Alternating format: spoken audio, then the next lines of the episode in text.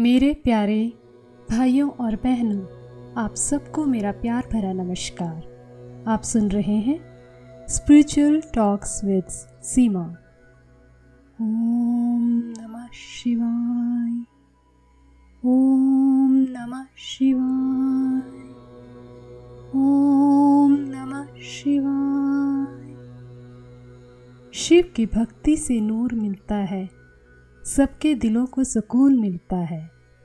जो भी लेता है दिल से भोले बाबा का नाम, उसे भोले बाबा का आशीर्वाद ज़रूर मिलता है। महाशिवरात्रि की बहुत बहुत हार्दिक शुभकामनाएँ। महाशिवरात्रि का दिन हम सबके लिए बेहद ख़ास होता है। आज शिवरात्रि के दिन भगवान शिव की विशेष पूजा अर्चना की जाती है। वैसे तो हर महीने शिवरात्रि आती है, लेकिन फागुन मास की चतुर्दशी को महाशिवरात्रि का विशेष महत्व माना जाता है। महाशिवरात्रि शिव और शक्ति के विवाह की रात का पर्व है। धार्मिक मान्यताओं के अनुसार महाशिवरात्रि को व्रत पूजन करने से सभी कष्ट दूर हो जाते हैं। इसलिए सभी भक्त अपने भगवान के श्री चरणों में यही प्रार्थना करते हैं।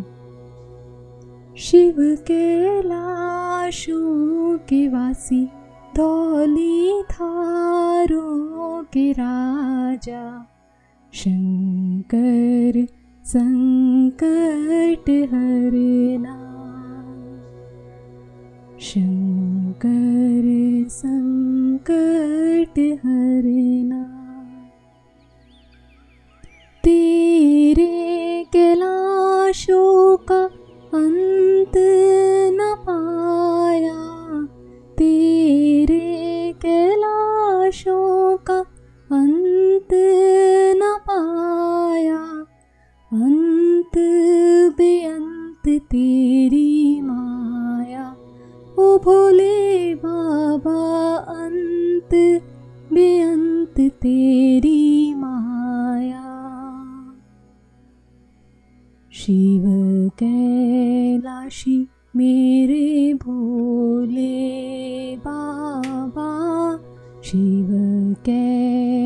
कैलाशी मेरे भोले बाबा दीनन के प्रभु शंकर प्यारे, दीनन के प्रभु शंकर प्यारे, भक्तों के मन में विराजे। भोले बाबा भक्तों के मन में विराजे। शिव कैलाशों के वासी धौली धारों के राजा। शंकर संकट हरना शंकर संकट हरना। शिव वह ऊर्जा है, जो हर जीव के भीतर मौजूद है। महाशिवरात्रि को हम सब लोग जल से तथा दूध से भगवान शिव का अभिषेक करते हैं। जहाँ तक हो सके, लोग गंगा जल से शिवलिंग को स्नान कराते हैं। फिर उन पर चंदन लगाकर उन्हें फूल, बेल के पत्ते अर्पित किए जाते हैं। धूप और दीप से भगवान शिव का पूजन किया जाता है। भगवान शिव को बेल के पत्ते अति प्रिय हैं, इसलिए हम सब भगवान शिव को बेल पत्ते अर्पण करते हैं। कई लोग शिवरात्रि के दिन शरीर और मन को पवित्र करने के लिए उपवास भी रखते हैं और कई जगहों पर भगवान शिव की बारात भी निकाली जाती है।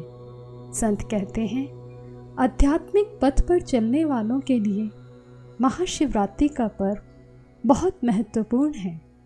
इस रात ग्रह का उत्तरी गोलार्थ कुछ ऐसी स्थिति में होता है कि मनुष्य में ऊर्जा सहज ही ऊपर की ओर बढ़ती है। इस दिन प्रकृति मनुष्य के और उसके आध्यात्मिक शिखर तक पहुँचाने में सहायता करती है। धार्मिक रूप से बात करें तो प्रकृति मनुष्य को परमात्मा से जोड़ती है। शिव, संहारक हैं, करुणामयी हैं। एक बार पार्वती जी ने भगवान शिव शंकर से पूछा, ऐसा कौन सा श्रेष्ठ तथा सरल व्रत पूजन है, जिससे मृत्युलोक के प्राणी आपकी कृपा सहज ही प्राप्त कर लेते हैं? उत्तर में, भगवान शिवजी जी ने माता पार्वती जी को शिवरात्रि के व्रत का विधान बताकर यह कथा सुनाई। एक बार चित्रभानु नामक एक शिकारी था। पशुओं की हत्या करके वह अपने कुटुंब को पालता था। वह एक साहूकार का ऋणी था, लेकिन उसका ऋण समय पर ना चुका सका। क्रोधित साहूकार ने शिकारी को शिवमठ में बंदी बना लिया। संयोग से उस दिन शिवरात्रि थी। शिकारी ध्यानमग्न होकर शिव संबंधी धार्मिक बातें सुनता रहा। चतुर्दशी को उसने शिवरात्रि व्रत की कथा भी सुनी।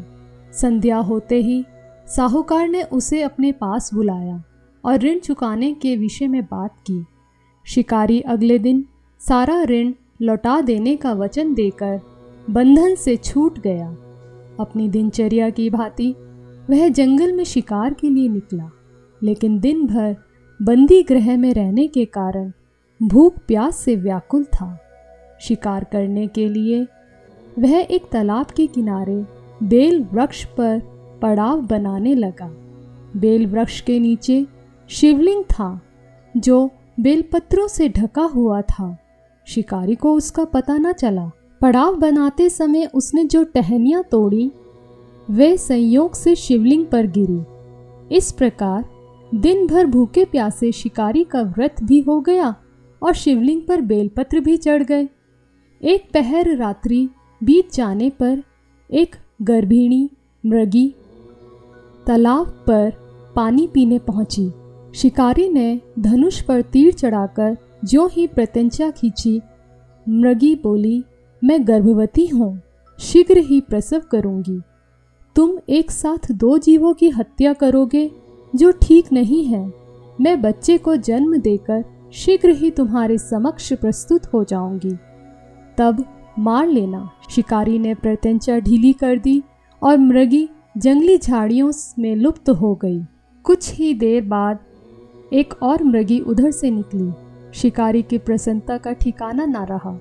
समीप आने पर उसने धनुष पर बाण चढ़ाया। तब उसे देख मृगी ने विनम्रता पूर्वक निवेदन किया, हे पारधी मैं थोड़ी देर पहले से ऋतु से निर्वत हुई हूँ। अपने प्रिय की खोज में भटक रही हूँ। मैं अपने पति से मिलकर शीघ्र ही तुम्हारे पास आ जाऊँगी। शिकारी ने उसे भी जाने दिया। दो बार शिकार को खोकर उसका माथा ठनका। वह चिंता में पड़ गया। रात्रि का आखिरी पहर बीत रहा था। तभी एक अन्य मृगी अपने बच्चों के साथ उधर से निकली। शिकारी के लिए यह स्वर्णिम अवसर था। उसने धनुष पर तीर चढ़ाने में देर नहीं लगाई। वह तीर छोड़ने ही वाला था कि मृगी बोली, हे पारधी, मैं इन बच्चों को इनके पिता के हवाले करके लौट आऊँगी। इस पर शिकारी हंसा और बोला, सामने आए शिकार को कैसे छोड़ दूँ? मैं ऐसा मूर्ख नहीं हूँ। इससे पहले मैंने दो बार अपना शिकार खो चुका हूँ। मेरे बच्चे भूख प्यास से तड़प रहे होंगे। उत्तर में मृगी ने फिर कहा, जैसे तुम्हें अपने बच्चों की ममता सता रही है, ठीक वैसे ही मुझे भी। इसलिए सिर्फ़ बच्चों के नाम पर मैं थोड़ी देर के लिए जीवन दान मांग रही हूँ। हे पारदी मेरा विश्वास कर, मैं इन्हें अब इनके पिता के पास छोड़कर तुरंत लौटने की प्रतिज्ञा करती हूँ।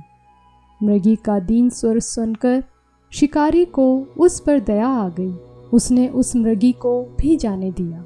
शिकार के अभाव में बेल वृक्ष पर बैठा शिकारी बेल पत्र तोड़ तोड़कर नीचे फेंकता जा रहा था।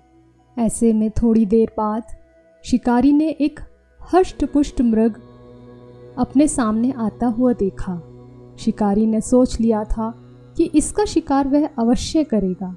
शिकारी की तनी प्रत्यंचा देखकर मृग विनित स्वर में बोला हे पारधी भाई, यदि तुमने मुझसे पूर्व आने वाली तीन मृगियों तथा छोटे छोटे बच्चों को मार डाला है तो मुझे भी मारने में विलंब न करो, ताकि मुझे उनके वियोग में एक क्षण भी दुख न सहना पड़े।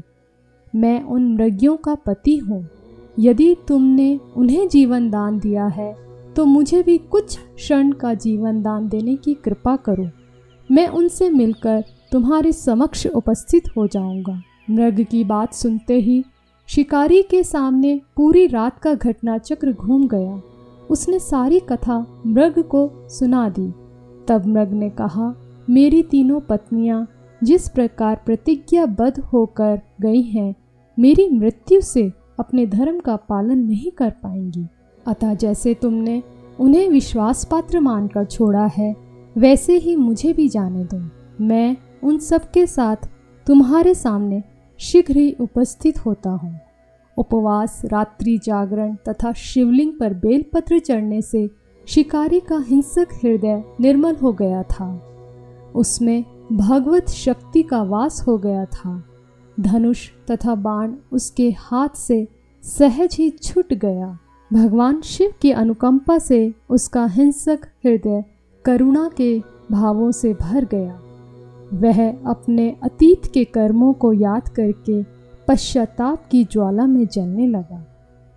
थोड़ी देर के बाद वह मृग सपरिवार शिकारी के समक्ष उपस्थित हो गया, ताकि वह उनका शिकार कर सके। किंतु जंगली पशुओं की ऐसी सत्यता, सात्विकता एवं सामूहिक प्रेम भावना देखकर शिकारी को बड़ी ग्लानी हुई। उसके नेत्रों से आंसुओं की छड़ी लग गई। उस मृग परिवार को ना मारकर शिकारी ने अपने कठोर हृदय को जीव हिंसा से हटा, सदा के लिए कोमल एवं दयालु बना लिया। देवलोक से समस्त देव समाज भी इस घटना को देख रहे थे। घटना की परिणति होते ही देवी देवताओं ने पुष्प वर्षा की। तब शिकारी तथा मृग परिवार मोक्ष को प्राप्त हुए।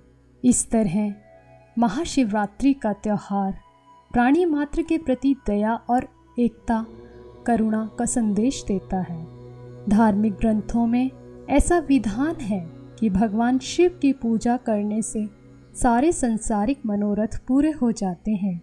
नीति नियम से ना हो सके तो साधारण तरीके से पूजन करने या सिर्फ़ उन्हें स्मरण कर लेने पर भी भगवान शिव प्रसन्न हो जाते हैं। हमें चाहिए कि महाशिवरात्रि के दिन भी हम समाज के हित के लिए अपनी क्षमता के अनुसार कुछ न कुछ अवश्य करें। कई संस्थाएँ इस दिन रक्तदान शिविर का आयोजन करती हैं। कई लोग गरीबों को दान देते हैं। पर हित में दिए गए यह सारे कर्म हमें भगवान के ज़्यादा करीब ले जाते हैं। हमें भी भगवान शिव के चरणों में दोनों हाथ जोड़कर प्रार्थना करनी चाहिए कि जिस तरह उन्होंने शिकारी चित्रभानु के हृदय को निर्मल और पवित्र किया, ऐसे ही हमारे हृदय को भी उसी तरह निर्मल और पवित्र करें। व अपनी कृपा दृष्टि हम सब पर हमेशा बनाए रखें। तो भाइयों और बहनों, आप अपने विचार और परामर्श मुझे मेरी email ID Seema Guru Kripa at the rate of Hotmail dot com पर भेज सकते हैं। फिर मिलेंगे तब तक आप हमेशा मुस्कुराते रहिए, स्वस्थ रहिए। संतों की वाणी, सबने है जानी। जय मालिक।